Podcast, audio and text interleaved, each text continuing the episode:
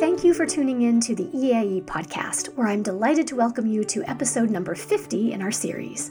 I'm Laura Rumbley, Associate Director for Knowledge Development and Research at the EAIE. It's the third week of September 2022, and our community has barely caught its breath after wrapping up the 32nd EAIE Annual Conference and Exhibition just last week. Never ones to let the grass grow under our feet, however, we're already looking forward with excitement to next year's conference, and we hope you are too. In 2023, our conference theme is Connecting Currents. Soon, we'll be opening the call for proposals, from which we're anticipating the ability to build an exciting and varied program that addresses the issues that matter most to the international education community across Europe and beyond. While we prepare to get all of that work underway, we can already get excited about the host city for the 2023 conference, which is, of course, Rotterdam. While guidebooks and official sources will surely offer important insights into Rotterdam, we also thought it might be fun to learn a bit about this Dutch city through a more informal, colleague to colleague approach. Which brings us to Rotterdam resident and longstanding EAIE member, Nanette Ripmeester. Nanette is an unabashed fan of the city she's called home for nearly two decades, and she very much hopes that you, as fellow travel lovers and EAIE 2023 conference attendees, will love it too. Thank you so much for chatting today, and it's really great to connect with you. And I'd love to start out with what I might call your personal Rotterdam origin story. I'd like to know how long you've lived in that city and why you happened to settle there. Uh, it's almost 19 years since I'm in Rotterdam.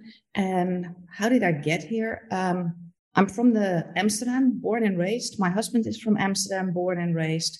And in our relationship, I'd been working abroad and I always said, if you want to go abroad or have to go abroad for your job, I'll follow wherever we go. And I was hoping on something, well, pretty exotic. And one day he came home and he said, I'd like to accept a job in Rotterdam. And I was like, oh, well, okay, let's go. Um, I, I'd passed through Rotterdam and thought it was ugly, not nice, and I didn't want to go there. So we we walked through Rotterdam on on various occasions, I wasn't really sure what to think of it.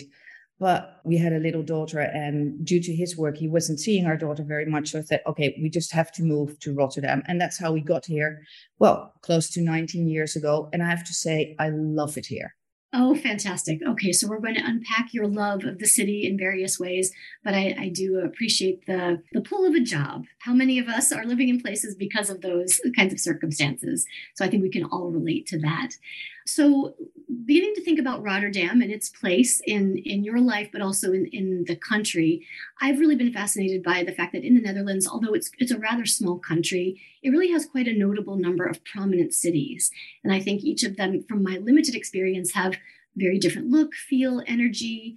And I was curious if you could talk about some of the key characteristics about Rotterdam that you think makes it particularly Rotterdam, unique as its own city. Yeah, I think it's it's fascinating because it's such a small country. You can drive, you know, for three hours and you're in a different country, no matter which direction you drive. But the, the, the cities are all very, very distinct with a very distinct vibe. And what I think makes Rotterdam unique, of course, it was bombed in the Second World War, so the, the heart of the city is gone, but it's been rebuilt and it has the most North American look to it when you look at it from the outside. Uh-huh. Um, so that that's a very distinct thing. If you drive into from various directions, you see high-rise buildings. Um, but what I like about it, it is a bit rough on the edges. It has um, it has a very artistic vibe to it, and what I think makes it very different from, for instance, Amsterdam, is the fact that you can make an impact in this city. If you live here, no matter your age, your background, but you can really have an impact. If you want to, you can make an impact. And if you look at young people, things are accessible. Uh, you can go to listen to live music. You don't have to queue for everything here. It's accessible, relatively affordable, and open and willing to encounter new people. That's super interesting. And do you tr- attribute some of that perhaps to the the port city um, identity of Rotterdam as well? Yeah, I think the fact that it has been a port for yeah for forever um, has created a certain vibe.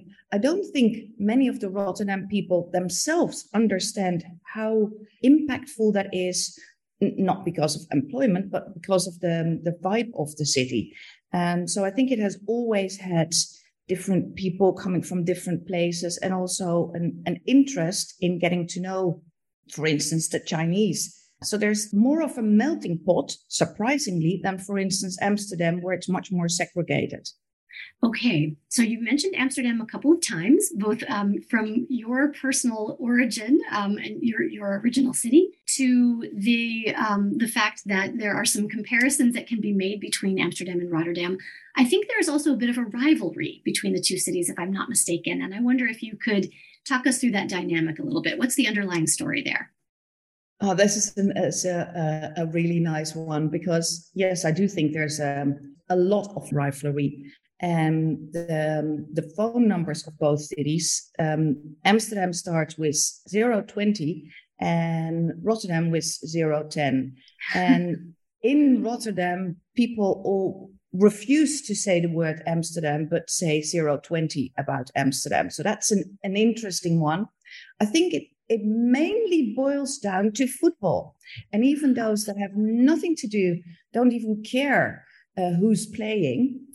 I have to admit myself, I, I couldn't care less. But I do know when um, you can even hear it in the city when Amsterdam and Rotterdam are playing against each other. You can hear who's scoring. Uh, and literally, if Rotterdam Feyenoord is behind, you feel um, almost a suppressed feeling in the city. So it's the, the rivalry is, I think, strongest from Rotterdam towards Amsterdam although I had that discussion recently with my daughter, who was born in Amsterdam but raised in Rotterdam and now mm-hmm. living back in Amsterdam, and she was like, "Well, excuse me." Whenever I mention to anybody in Amsterdam I'm from Rotterdam, they go like, "Ooh." So I'm not sure if it's only from Rotterdam against Amsterdam, but I think the the rivalry between, um, if you look Eindhoven to take another city, also rivalry with, with particularly Amsterdam. And I think the capital city, Amsterdam, has not made many friends. I personally have to admit, when I was living in, in Amsterdam, I was living in the city center. And when somebody said, Oh, there's a, there's a meeting happening in uh, Haarlem, which is like 30 kilometers away, like nothing, I would say, Oh, do I have to go all the way to Haarlem? Whereas, whereas now I'm in Rotterdam and you would say Maastricht or Groningen, the furthest places you can go in, in, in the Netherlands, I'd be like, yeah, okay, what time shall we meet? So I think there is something about Amsterdam and maybe about capital cities that people think they're the best. And I, and that doesn't go down well here in Rotterdam does make me uh, reflect on those kinds of rivalries that exist in other countries that I've lived in. And it's really fun to try and understand what's going on there and, and why people have those really strong passions about where they're, they're living and what yeah. those cities are all about. So, when you have friends or colleagues visiting Rotterdam, I wonder if you could talk us through some of the favorite places that you might recommend um, that they not miss on a visit. And I know that can be kind of tough. It's a big city, there are a lot of things to do. So I wonder if it's, you know, kind of fun to think about some categories of activities. What would you recommend to the art lover or the history buff or the oh, foodie? I, oh, I think if you're the art lover, there's one of few museums here, like really, really nice. They're a little bit cluttered together, but there's there's other ones as well. The Boijmans van Beuningen, unfortunately, is is closed now, but they have built a depot. And um, even if you don't like art, which I, I doubt anybody would not, but go and see the depot because it's it's an interesting building and it's close to the Kunsthal, which is definitely worth visiting, and the, the architectural museum. And the architectural museum is also worth visiting at night because they have a light. Yeah, show is a bit of a strange word, but they have a there's lights that's that change every night. And for like zillion of years they will be able to have different uh, combination of light. So I would definitely go and visit those three museums if you're an art lover. Fantastic. I've actually been to the depot and it is a fascinating building, as you say, from the outside, the reflective surface, but then yeah. inside, these really interesting um, installations of art in storage, which you wouldn't think is interesting, but they've they're really doing some amazing. They've really done a, a, nice one. Yeah, it, uh, we've brought we've brought people from uh, uh, who are visiting us from abroad, um, and what I love, there's one exhibit where they show you how they store the paintings and how they ship them to other exhibitions. And you see the back end of the paintings and you see the stamps and the stickers uh, of where they've been to other museums. And fascinating, really fascinating to see. I totally loved that part of it as well. Really interesting. Yeah. Okay, so for the history buff, would there be any specific ideas that you have? Well, I think because of its history and the, the presence of the Second World War, go on a on a on a tour and walk the city. If you walk the city, there's little lights in circles in the in the floor in the pavement. There's one with uh, blue light and there's ones with red light, and they both symbolize a fire. You can see a fire depicted in them, and they're the two different bombings that happened. One by the Allied forces and one by the Germans, and it it shows where the burning of the city was and you can follow the demarcation lines of the the fire if you think of how huge that fire was it even hit the zoo and the animals were wandering around but if you find out how little casualties in fact there were for such a huge bombing that's amazing um, uh, to to think about. What's also nice is Delfshaven because Delfshaven is a little bit outside of the city center, but Delfshaven is where you would see how the former port, how the, the the water plays a role in the city, and that's a nice one to see because it's very historic. Oh, really nice. Okay. And then one last category that always fascinates me, of course, is food. Uh, are there any must must have must eat items that would be on your list? Oh yeah, there's there's a whole list. Um, I I love uh, going out for dinner. I love sampling new kinds of food, and I always thought that Amsterdam had a really nice combination of all kinds of kitchens. But when we first went out here, the level of service is so much higher. In Amsterdam, if you would ask for something, the standard answer would be no, which is a, a, a, an answer you regularly encounter in the Netherlands, by the way. But here in Rotterdam, the, the service level is definitely uh, better. What are places you definitely have to visit? It, it depends on how much money you want to spend. There's very expensive and uh, less expensive. But I think Witte de With is a street in Rotterdam which has uh, all kinds of bars also, but all kinds of restaurants from more expensive to least expensive. Uh, and one thing that you have to try is kapsalon. It sounds disgusting. It is, in fact, disgusting. But if you've been drinking a lot, it's the perfect cure to wake up with less headache the, the next morning. And it's a typical Rotterdam thing. Kapsalon uh, means hairdresser. Uh, and I have to admit that an international student who at that point worked with me had to explain to me what it was because I was like, why would snack bar also be a hairdresser? well, it was the hairdresser that used to order it, and it's all kinds of stuff put together. Uh, but it's a typical Rotterdam dish, and you can also sample that in the Witte de Withstraat. So you can try all kinds of kitchens in that street from Mediterranean to more Persian kitchen, Suriname, Indonesian, Chinese, Amsterdam, uh, of not Amsterdam, Dutch food. Sorry, slip of the tongue here. All kind of, of different kitchens. So definitely uh, try that street.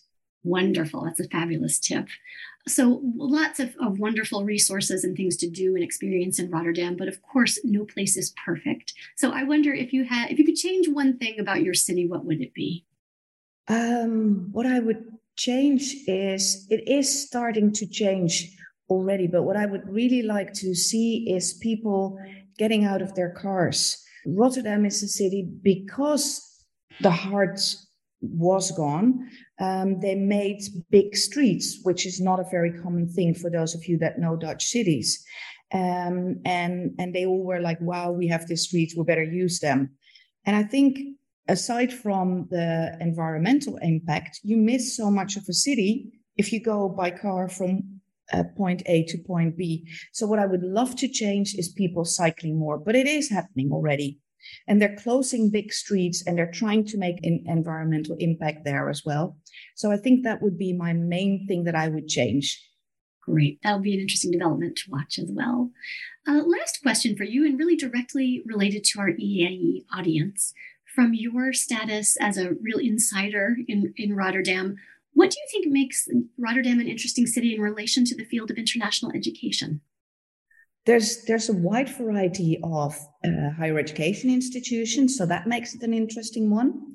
Um, you have, of course, Erasmus University, which is more the, the, the top end research university. There's a big medical center, but there's also Codarts, the uh, uh, University of the Arts, which has a circus department, for instance. So it's there's really a wide coverage. Hogeschool Rotterdam. There's all kinds of different areas of the applied university. So in that sense, it makes it a really interesting city because, well, really from circus to uh, becoming a, a medical doctor, it's all covered in in Rotterdam. It sounds like there really is something for everyone. And I can't wait to see you in Rotterdam in 2023. Thanks so much for talking with us today. Okay. I hope you all going to enjoy Rotterdam 2023.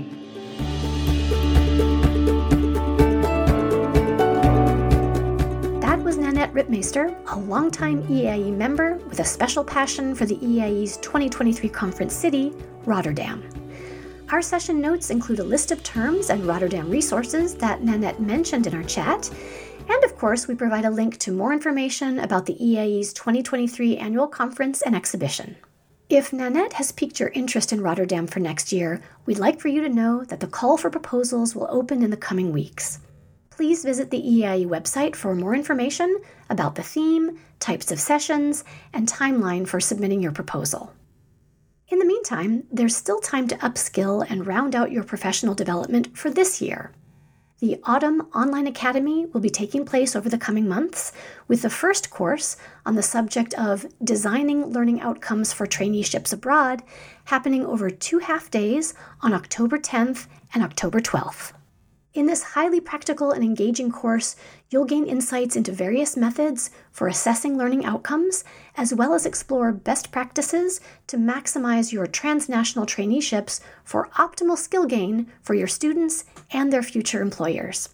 Please visit the EAIE website to secure your place in this and the other upcoming courses.